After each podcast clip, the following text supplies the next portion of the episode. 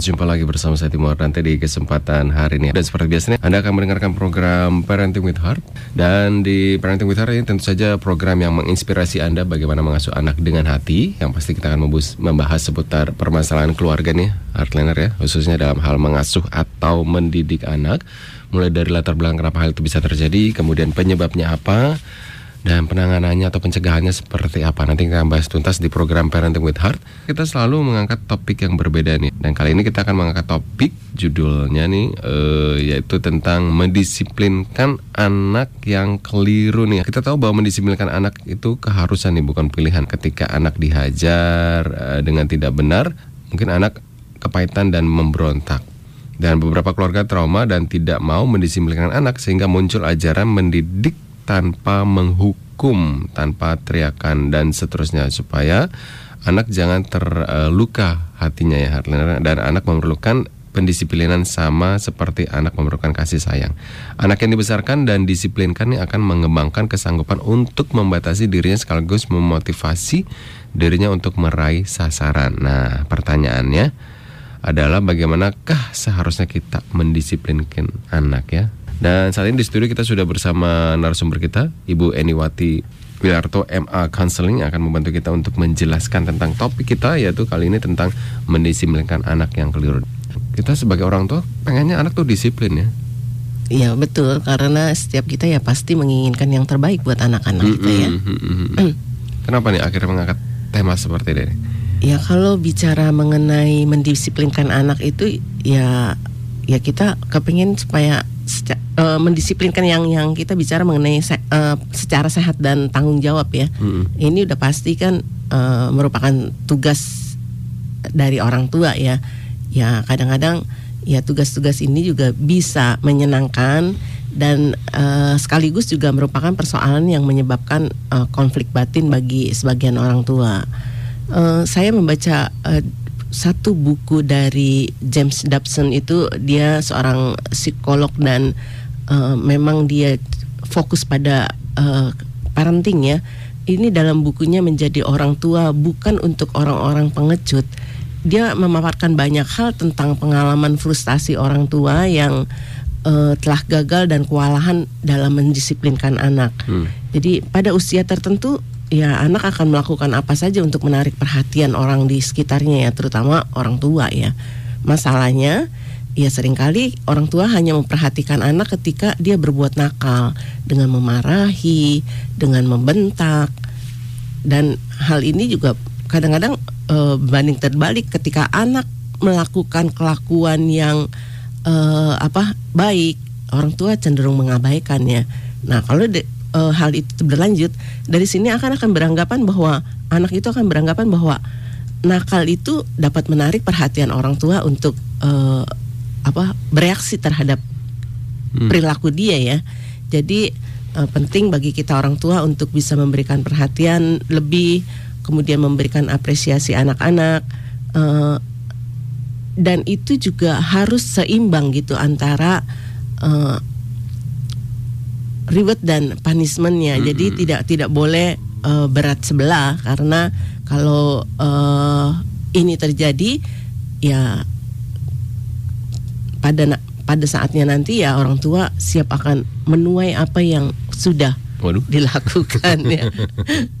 Padahal orang tua nggak nggak sadar ya selama ini berpikir bahwa ketika anak bandel kita omelin gitu ya. Iya ketika anak berprestasi malah kita ya oh biasa aja. Iya itu gitu. biasa oh, aja. Baik-baik gitu. aja anak uh, saya gitu ya. Malah ternyata kalau bagi si anak sendiri, loh kok ketika aku berprestasi aku malah diabaikan, sepertinya iya, dicuekan iya. gitu. Ketika aku bandel malah hmm. diperhatikan gitu kan. Betul. Ya kalau anak-anak ya kadang-kadang kan perilaku anak itu uh, ya terkadang memang membuat orang tua kesal ya. Hmm, Akhirnya cenderung membuat emosinya meningkat ya sering kali perilaku anak-anak yang terlalu aktif atau terlalu lincah membuat uh, kita para orang tua ini frustasi dalam mengatur dan mendisiplinkan mereka kan. Hmm. Aduh bagaimana nih harus harus uh, apa menangani anak-anak seperti ini. Apalagi kemudian ketika perilaku anak itu sudah uh, di atas batas normal uh, dengan menyakiti atau merugikan orang lain ya. Ya kalau hal ini terjadi tentu hal itu juga membuat orang tua pusing dan bingung menghadapi mereka. Hmm. Ya sudah sepantasnya kemudian para orang tua ini mengupayakan segala cara untuk membuat mereka tidak melakukan kesalahan yang eh, serupa gitu. Salah satunya adalah dengan melakukan tindakan pendisiplinan pada anak-anak. Ya cuma sering kali niat mulia ini bisa tergelincir menjadi kekeliruan yang berakar pada kesalahan-kesalahan orang tua dalam mendisiplinkan anak. Oh. Dan ya ini yang mau kita Bahas apa ini, ya. iya yang saya mau saya share di pagi ini. Apa aja sih kesalahan-kesalahan yang Waduh. eh, apa Kayaknya banyak nih Tanpa disadari orang-orang tua ya Orang tua Iya. niatnya baik untuk mendisiplinkan anak Tapi ternyata eh, caranya mungkin ya Ya, caranya itu keliru dan justru itu malah akhirnya juga membuat eh, satu masalah Mm-mm. yang justru bukan bukan membuat anak menjadi lebih baik, tapi akhirnya juga malah eh, masalahnya itu semakin eh, besar. Waduh, jangan sampai terjadi ya. Bagi yang mungkin saat ini eh, yang eh, sudah atau yang selalu mencoba memberikan yang terbaik untuk eh, putra-putri dengan cara mendisiplinkan anak, coba dengerin ya. Jangan-jangan cara kita salah nih malah. Seperti apa sih cara mendisiplinkan yang baik dan benar nih? Hmm. Ya, bagaimana Ibu? Mendisiplin yang keliru itu eh, salah satu contohnya adalah eh, kontrol yang eh, longgar ya. Maksudnya eh, disiplin eh, apa dengan cara ini eh, adalah dikenal dengan sebutan mendidik yang serba membolehkan. Hmm. Artinya satu model pendisiplinan yang ya ini sebenarnya melemahkan otoritas dan wewenang orang tua dengan cara memanjakan anaknya. Hmm. Jadi ya dalam dalam bukunya itu Dobson menyebutkan bahwa model disiplin ini digolongkan sebagai tindakan disiplin yang keliru sebab nggak membuat seorang anak itu eh, menaruh respek pada orang tuanya ya kalau kalau eh, apa sudah seperti itu ketika orang tua banyak memberikan eh, kelonggaran-kelonggaran itu justru anak itu nggak jadi nggak respect pada orang tua. Ya sebaliknya anak akan berlaku kadang-kadang eh, berlaku kurang ajar dan melawan arahan atau otoritas orang tuanya ya. Kalau kita bicara mengenai anak manja itu biasanya kan eh, dia terbiasa mendapatkan keinginan dengan mer- merengek Mm-mm. kemudian memanipulasi orang-orang yang sekitarnya Mm-mm. Ya kalau sudah begini kan artinya anak ini nggak tahu bagaimana cara untuk mengungkapkan keinginannya itu dengan cara yang positif dan nggak tahu bagaimana mengekspresikan diri selain melalui cara-cara yang eh, perilaku yang negatif. Hmm. Iya. Jadi kadang-kadang kalau keinginannya nggak tercapai, ya pemberontakan bisa menjadi respon yang sering dimunculkan pada anak yang eh, terlalu dilindungi dan nggak ada batasan-batasan di dalam kehidupan kesehariannya. Jadi kebanyakan orang tua ini eh, ya sekarang ini eh, kalau saya lihat eh, Mungkin berbeda dengan zaman- fenomenanya, zaman dulu iya, beda ya? Betul. Hmm. Eh, fenomenanya seperti eh, orang tua sekarang ini cenderung kebanyakan memanjakan ya, memanjakan eh, dalam artian memanjakan yang eh, berlebihan karena mereka berpikir bahwa oh eh, saya nggak mau anak saya itu seperti saya dulu gitu. Jadi ini yang menyebabkan Jangan juga sampai akhirnya susah. iya. Jangan eh, sampai merasakan susah seperti waktu muda kita gitu kan. ya pada akhirnya ini kan juga jadi eh, menimbulkan Hmm. anak-anak yang yang eh, apa nggak memiliki mental baja seperti orang tuanya ya. Hmm, hmm. Padahal di satu sisi orang tua kepengen anaknya itu Memiliki kuat, mental iya, kuat, mandiri. mandiri. Eh, eh. Hmm. Tapi secara tidak sadar bahwa apa yang dia lakukan dengan eh, memanjakan berlebihan ini dengan memberi kelonggaran-kelonggaran tanpa batasan-batasan di dalam rumahnya, ya anak jadi eh, mentalnya itu menjadi eh, tidak tidak kuat ya. Eh, masalah putus cinta aja kalau anak-anak sekarang kan dia meresponnya dengan dengan eh, baru mengalami hal-hal yang seperti itu kemudian mereka jadi lemah dan banyak dari eh, anak-anak itu kemudian juga eh, putus asa dan melakukan Tindakan, di tindakan luar. iya bunuh diri Hmm. kemarin saya dapat satu satu itu dari grup WhatsApp tuh Hmm. itu nggak tahu beritanya benar apa enggak Eh, satu anak pemuda umur 8 ta 18 tahun itu di Surabaya melompat di mall katanya eh, dia mengalami putus cinta tapi eh, belum belum ini sih beritanya itu belum belum eh, apa belum beredar seperti yang Mm-mm. eh, berita yang heboh Itu lain. berita yang heboh yang lain yang sempat saya baca nih minggu-minggu kemarin ini apa? Eh, jadi bunuh diri si cowoknya itu melakukan video call sambil bunuh diri. Oke. Video call ke si eh, mantannya itu kan. Ah. nggak mau ditinggalin dia video call terus melakukan bunuh diri. Oh Saat iya video kan call miris itu. banget ya kalau kalau itu ya. Eh, apa? Ya ada juga dulu eh, saya ingat tuh baca di koran. Saya lupa tahun berapa ya. Eh, kasus di Blitar tuh eh, anak yang SMP Mm-mm. mau masuk SMA karena takut nggak diterima di SMA favoritnya, ya dia juga melakukan tindakan Hmm, bunuh hmm, diri. hmm, hmm. Eh, Hmm. Ya kalau kita telusuri uh, dari semuanya ini pasti ini juga ada uh, kekeliruan-kekeliruan dari pola asuh di dalam keluarga Mm-mm. ya. Dan salah satu ini mungkin eh, terlalu memberi, eh, memberi kelonggaran. Iya, memberi- jadi nggak ada nggak ada batasan. anaknya. Dia juga Hmm. tidak tidak diberi apa uh, rule bagaimana uh, suatu tindakan itu atau bagaimana uh, setiap perbuatan itu ada konsekuensinya yang ini yang yang mungkin kita uh, kurang memberi arahan kepada anak-anak kita. Hmm, hmm, hmm. dan ya nggak nggak tertutup cuma masalah itu itu cuma salah satunya. Tapi kan banyak hal-hal lain yang ya nanti kita akan akan eh, share satu persatu Hmm, ya. hmm, kira-kira apalagi hal-hal yang yang membuat ini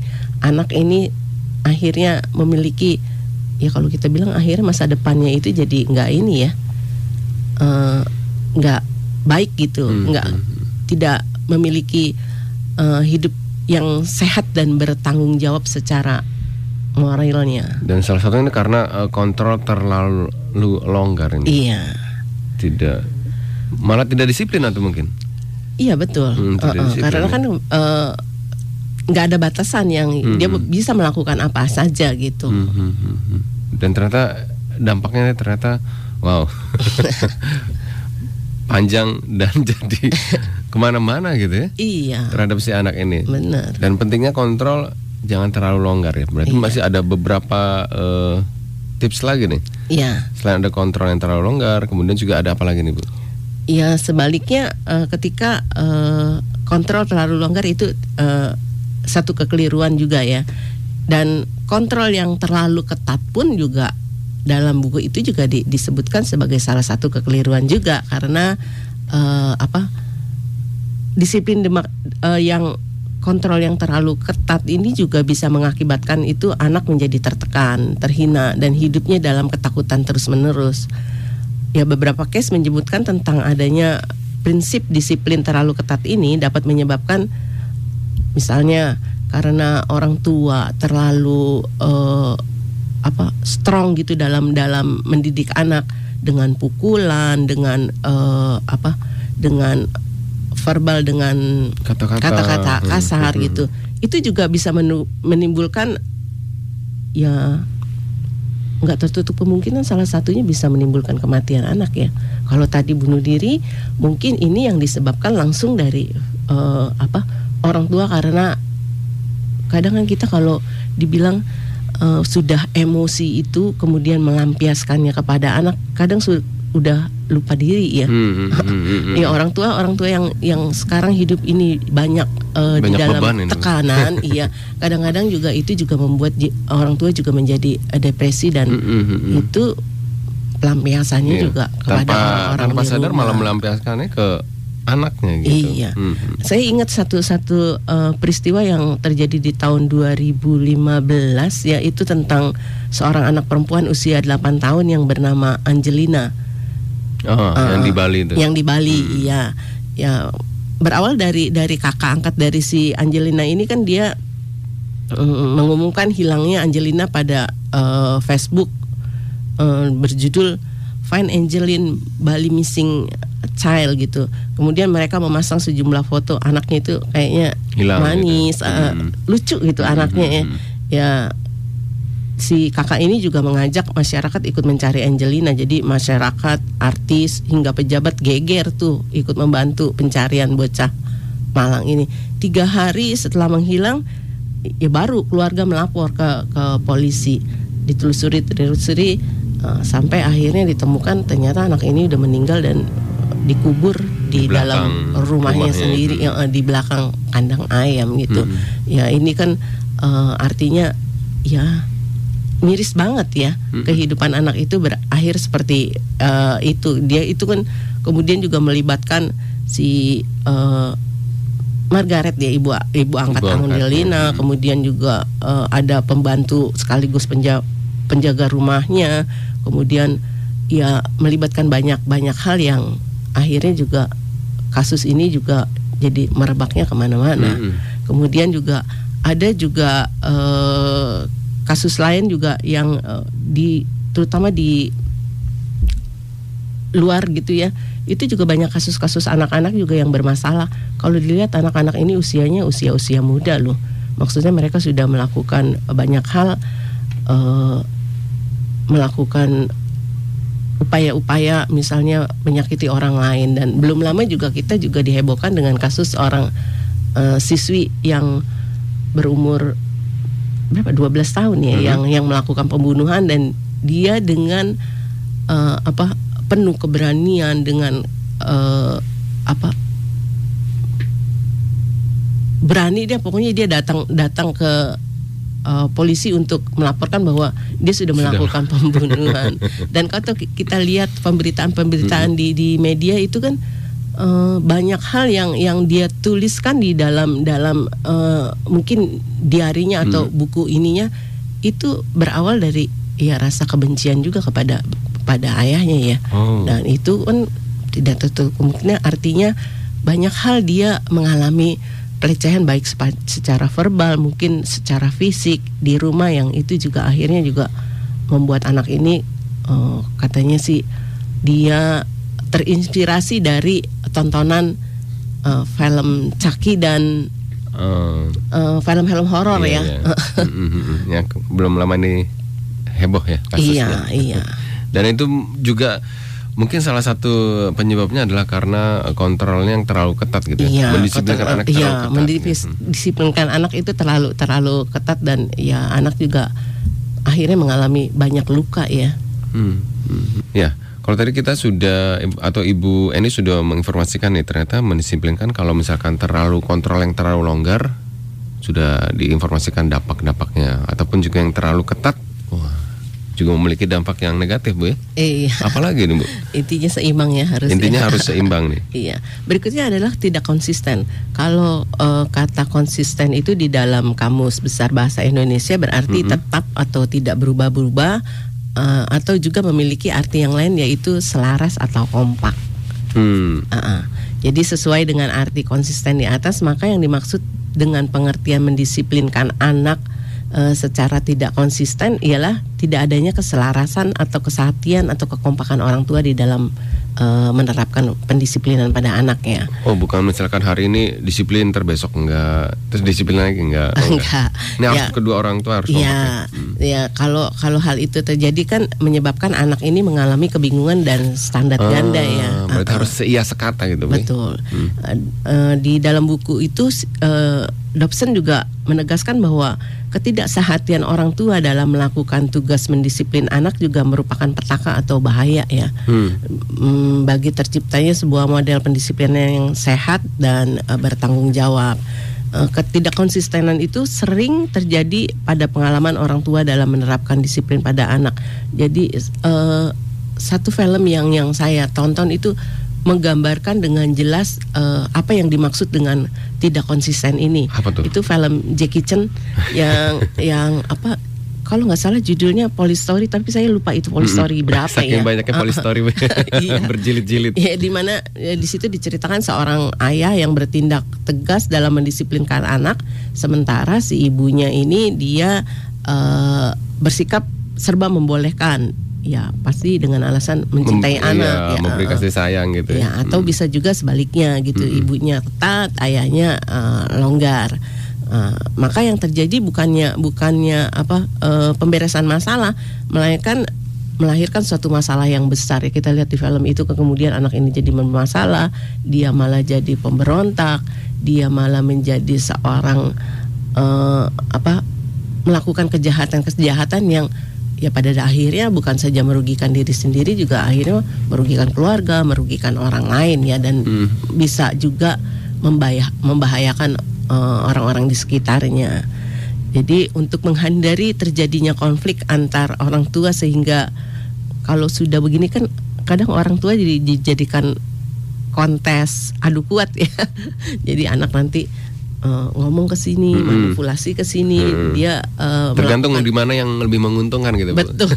Kalau lagi lebih menguntungkan ke mamanya udah cari pembelaan ke mamanya gitu Iya, ya. Kadang-kadang kita nggak sadar ya, kita pikir anak kecil itu nggak bisa melakukan manipulasi itu, Ah. tapi dia belajar loh dari eh, hal-hal yang dia lihat itu eh, apa anak-anak itu bisa bisa mem- memanipulasi orang tua.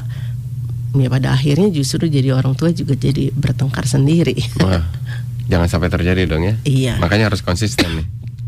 Nah, bagaimana dengan misalkan eh, eh, kadang-kadang kan orang tua gitu, sa- ayahnya, udahlah mah kamu aja mah gitu. Aku sibuk cari uang biar kamu aja ngurusin anak gitu. eh ini satu hal juga yang yang eh, menurut saya ini juga keliru karena eh, peran kita sebagai orang tua, sebagai ibu, sebagai ayah itu kan berbeda ya.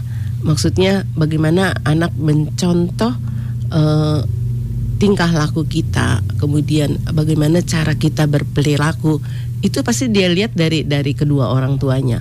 Kalau peran itu cuma satu dipegang oleh cuma salah satu orang tuanya aja, akhirnya kan eh, dia juga tidak tidak memiliki figur dari eh, orang tua yang yang ya kalau yang tadi Mas Tim bilang itu adalah dari dari ayah. Figur itu tidak tidak dia dapat karena Hmm. eh, pikirnya ya semuanya itu eh, ibu aja Iya. gitu yang yang melakukan Hmm. gitu. Padahal kalau kayak eh, anak laki-laki bagaimana dia bersikap tegas, bagaimana dia eh, bersikap menjadi seorang eh, leader di dalam rumah itu kan dicontoh dari seorang ayah ya. Jadi itu harus harus berimbang, nggak bisa menjadi tanggung jawab ibu aja. Kalau kemudian itu cuma dibebankan kepada ibu, akhirnya ibu juga menjadi kelelahan fisik, kelelahan Hmm. batin Hmm, juga hmm, ya hmm, karena dia juga butuh support dari dari pasangannya. Hmm, hmm, hmm. Makanya harus seimbang. Iya. Dan dua-duanya harus eh, sesuai dengan eh, posisinya atau Iya porsinya dan gitu. perannya masing-masing ya. Hmm. Kemudian apa lagi nih Bu?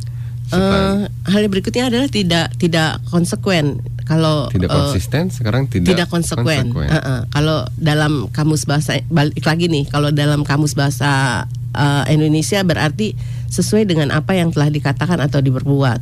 Eh, berwatak teguh atau dapat juga berarti tidak menyimpang dari apa yang diputuskan.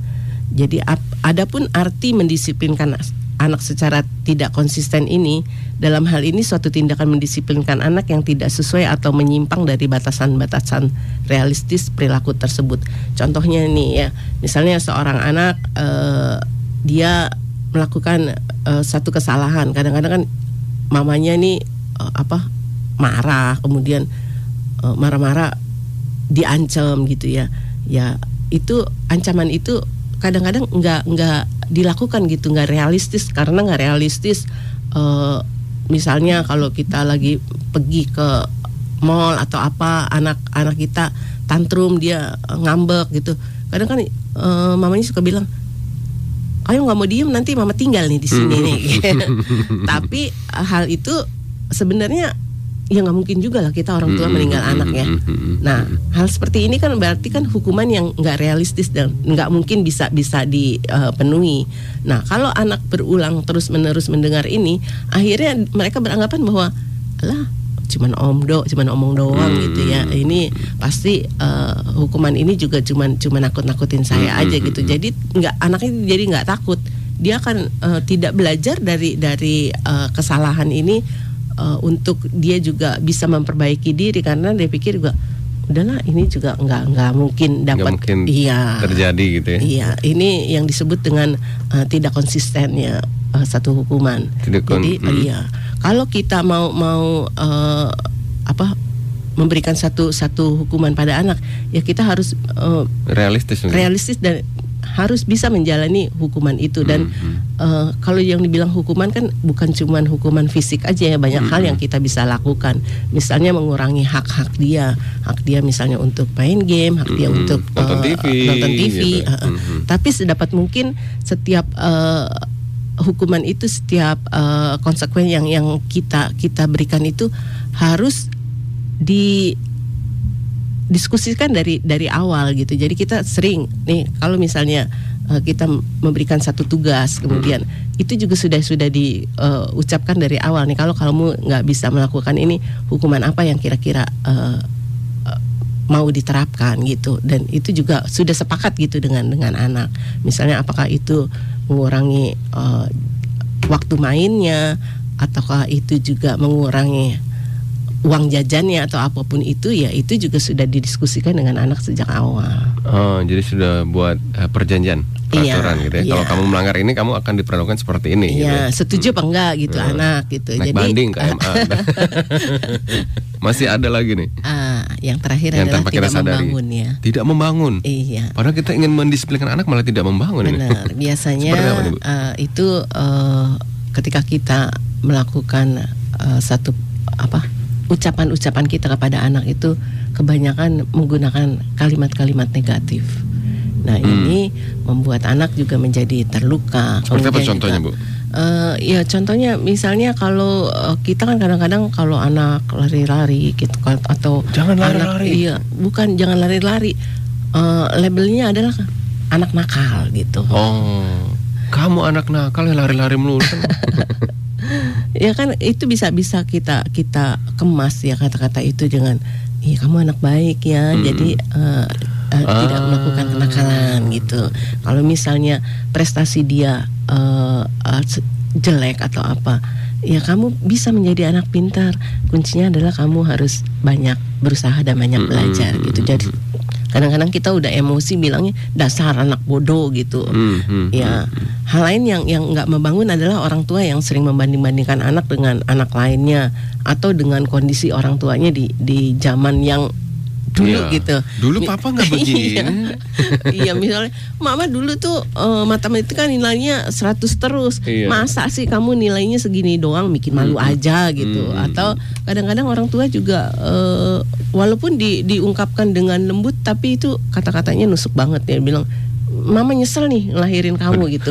Kadang-kadang itu juga uh, itu kita walaupun nggak uh, uh, kadang-kadang hal-hal itu juga kita juga suka suka ngomongnya uh, nggak nggak keras tapi itu justru sangat uh, menusuk ya pada prinsipnya kan anak juga nggak nggak seneng ya kalau misalnya dia uh, dibanding bandingin. Tapi kan itu maksudnya baik orang tua bu untuk memberi motivasi gitu. Iya tapi oh, kalimatnya itu kalimatnya uh. itu jangan kalimat negatif yang di, di ini yang disampaikan karena. Dulu waktu papa sekolah juga jalan kaki loh nak gitu. Kamu sekarang udah pakai ojek online masih aja males kayak. iya. ya harus harus cari kata kita juga harus uh, apa bisa bisa uh, memiliki satu kreasi bagaimana mengungkapkan itu walaupun tujuannya sama tapi dengan kalimat-kalimat yang positif. Hmm, hmm, hmm, hmm. Kayaknya berarti orang tuanya harus belajar nih. Iya, belajar, belajar meng nih. mengungkapkan dengan hmm. kalimat-kalimat hmm. positif ya. Hmm, hmm. Jadi uh, ya banyak hal-hal yang yang uh, kita temui adalah uh, anak juga ketika uh, sering diberikan dengan kalimat-kalimat uh, negatif akhirnya di, itu juga di alam bawah sadar dia juga tertanam akhirnya ya udahlah memang aku ini anak yang bodoh aku ini anak yang nggak berguna gitu hmm. ya itu itu uh, akhirnya juga membuat dia juga Waduh, kalau uh, iya sampai akhirnya seorang anak berpikiran seperti itu aku anak yang bodoh aku anak yang tidak berguna iya. Waduh. itu kan karena sering mendapat kalimat-kalimat negatif ya hmm. ya dari dari dari uh, orang tua dan dari hmm. orang-orang hmm. sekelilingnya jadi itu juga menjadi satu satu apa akhirnya dia juga meyakini bahwa ya udah memang benar kali aku orang yang seperti itu gitu. Jangan sampai terjadi. Repot ya. kalau kayak gitu ya. Akhirnya anak juga nggak punya daya juang iya, juga. nggak punya daya juang, nggak punya rasa percaya diri. Malah justru malah efeknya malah buruk buat si anak ya. Iya. Padahal niat kita orang tua ini untuk agar anak itu menjadi disiplin seperti uh, itu. Uh, uh, uh. Ya kan kita temui juga uh, banyak kadang-kadang dari orang-orang dewasa juga yang kalau uh, bicara di depan orang gitu, kadang suka gagap-gagap gitu. Hmm, hmm. Ya mungkin itu juga salah satunya karena di rumah sering dikritik ya. Oh. Jadi dia juga nggak punya rasa percaya diri, takut gitu itu untuk Aziz eh, Gagap mungkin seperti itu. Oh bukan Kalau itu. itu- beda itu. Beda kasus itu. Tuntutan peran itu. oh, bisa terjadi juga hal-hal kayak gini seperti itu ya. Iya. Hmm, hmm, hmm. Apalagi nih, Bu? Eh, ya itu dari eh, lima hal-hal yang Oh. yang eh, merupakan kekeliruan di dalam pendisiplinan anak ya. Sebenarnya kalau kita bicara eh, makna dari mendidik dan mendisiplinkan anak itu berarti adalah mengajarkan mereka untuk belajar memenu- mematuhi aturan dan tata tertib di dalam kehidupan bersama entah itu di dalam keluarga, entah itu di dalam masyarakat atau saat anak di sekolah ya. Kalau di sekolah kan udah jelas punya aturan-aturan yang Mhm. yang ini dan anak kalau sudah begitu kan dia juga mengikuti role-nya ya. Eh, kalau eh, apa sikap ini penting untuk ditanamkan dalam diri anak untuk membatasi perilaku anak dan menghindari anak yang eh, bertingkah dan berperilaku semau gue. Jadi Mhm. batasan-batasan tadi, hal-hal yang tadi yang saya ungkapkan itu juga akhirnya membuat anak juga menjadi dia juga eh, menjadi anak yang bisa berjalan di dalam eh, rel yang benar di Mm-mm. dalam kedisiplinan gitu. Poin penting yang harus diperhatikan di dalam mendisiplinkan anak kita ida harus melapisi pendisiplinan itu dengan kasih sayang, perhatian. Jadi eh, yang utama adalah disiplin ini bukan kekerasan. Itu Disiplin bukan kekerasan. Iya, karena di dalam bingkai seperti ini pendiplis- pendisiplinan itu eh, tidak akan menimbulkan kepahitan pada diri anak, tapi justru akan makin memperkuat tali kasih. Ya kita harus memberikan contoh bagaimana menciptakan lingkungan yang nyaman ini bagi anak-anak kita. Itu hal-hal yang yang eh, harus kita lakukan sih dan kalau kita kepingin eh, memiliki anak-anak yang cerdas secara emosinya eh, bukan cuman se- eh, cerdas secara IQ-nya aja ya karena kan kalau IQ ini eh, ya bisa jadi dia mengalami posisi tertentu di dalam nanti kehidupannya di dalam eh, apa pekerjaan dia dia nanti. Tapi kan karakter yang akan lebih eh, mempertahankan itu kan. Ya kalau eh, dia anak yang cerdas anak yang benar-benar eh, memiliki satu satu apa eh, kecerdasan yang tinggi tapi tidak diset- eh, disertai dengan karakter. Misalnya Disiplin. relasi dia dengan sesamanya ke- kedisiplinan dia di dalam melakukan sesuatu tanggung jawab dan tugas itu tidak tidak apa tidak baik Mm-mm. dan pasti pada akhirnya Iya. juga ini juga bisa bisa berakhir dengan dengan Jadi bumerang bagi- jadi jadi bumerang Hmm. nah eh, ya kita coba re- renungkan lebih dalam lagi mana poin kesalahan yang sering kita lakukan dalam mendisiplinkan anak kita Hmm. ya Apakah Ya. karena kontrol terlalu longgar atau kontrol terlalu ketat iya atau tidak konsisten, tidak konsekuen, tidak membangun? iya Baik. oke Siap. Terima kasih untuk Ibu Eni nih. Dengan terima kasih juga eh, ya kepada eh, semua pendengar yang setia mendengarkan acara parenting with heart ini ya Hmm. kita berharapan dengan eh, materi-materi yang diberikan ini dapat membekali keluarga-keluarga terutama keluarga-keluarga muda untuk mereka juga bisa bagaimana mendidik dengan hati Wah. itu Kalau saya sebagai eh, hostnya nih, kan kebetulan juga kalau masih keluarga muda nih banyak banget nih informasi yang saya dapatkan hari ini. Terima kasih. Iya. Berarti kita ketemu lagi di lain kesempatan tentu ya Iya. dengan topik yang berbeda. Dan saatnya saya Timo Ardanti juga harus undur diri dari pendengaran Anda. Kita ketemu lagi eh, minggu depan ya dengan topik yang berbeda.